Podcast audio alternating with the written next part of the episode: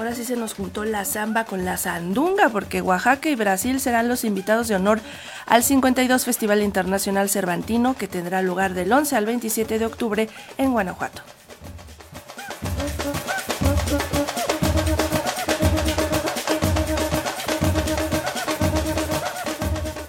Brasil y Oaxaca serán los invitados de honor para la 52 edición del Festival Internacional Cervantino que ocurrirá del 11 al 27 de octubre en Guanajuato. Así en las calles de Guanajuato se fundirán la Guelaguetza y el Carnaval brasileño en el marco del año dual México-Brasil, que celebrará 190 años de relaciones diplomáticas, oportunidad para destacar la fuerza y diversidad del país sudamericano, en el que se hablan 160 lenguas y que estuvo representado durante el anuncio por el embajador de ese país en México, Fernando Estelita Lins. Brasil y México comparten en muchas muchas características, entre ellas un fuerte sentimiento de orgullo en relación con sus propias culturas.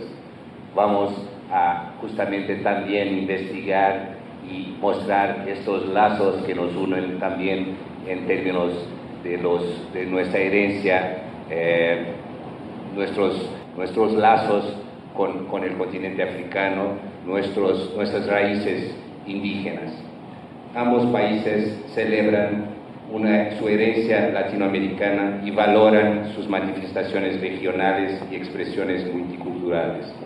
La promoción de la cultura brasileña en México acerca a nuestros pueblos y honra nuestros vínculos históricos, además de desempeñar el papel de vector de la integración latinoamericana impulsada por las dos mayores potencias multiculturales de la región. Ayer en el lunario del Auditorio Nacional, la secretaria de Cultura Federal, Alejandra Frausto, adelantó algunas actividades en el marco del año dual México-Brasil. Que son 190 años de amistad entre Brasil y México y que hay varias actividades que se van a llevar a cabo. Por ejemplo, la gran exposición de Sebastián Salgado en el Museo Nacional de Antropología, el museo más visitado de nuestro país, este extraordinario fotógrafo de Brasil, eh, que veníamos persiguiendo esa exposición hace tiempo y la logramos para este año en donde conmemoramos esta, esta amistad.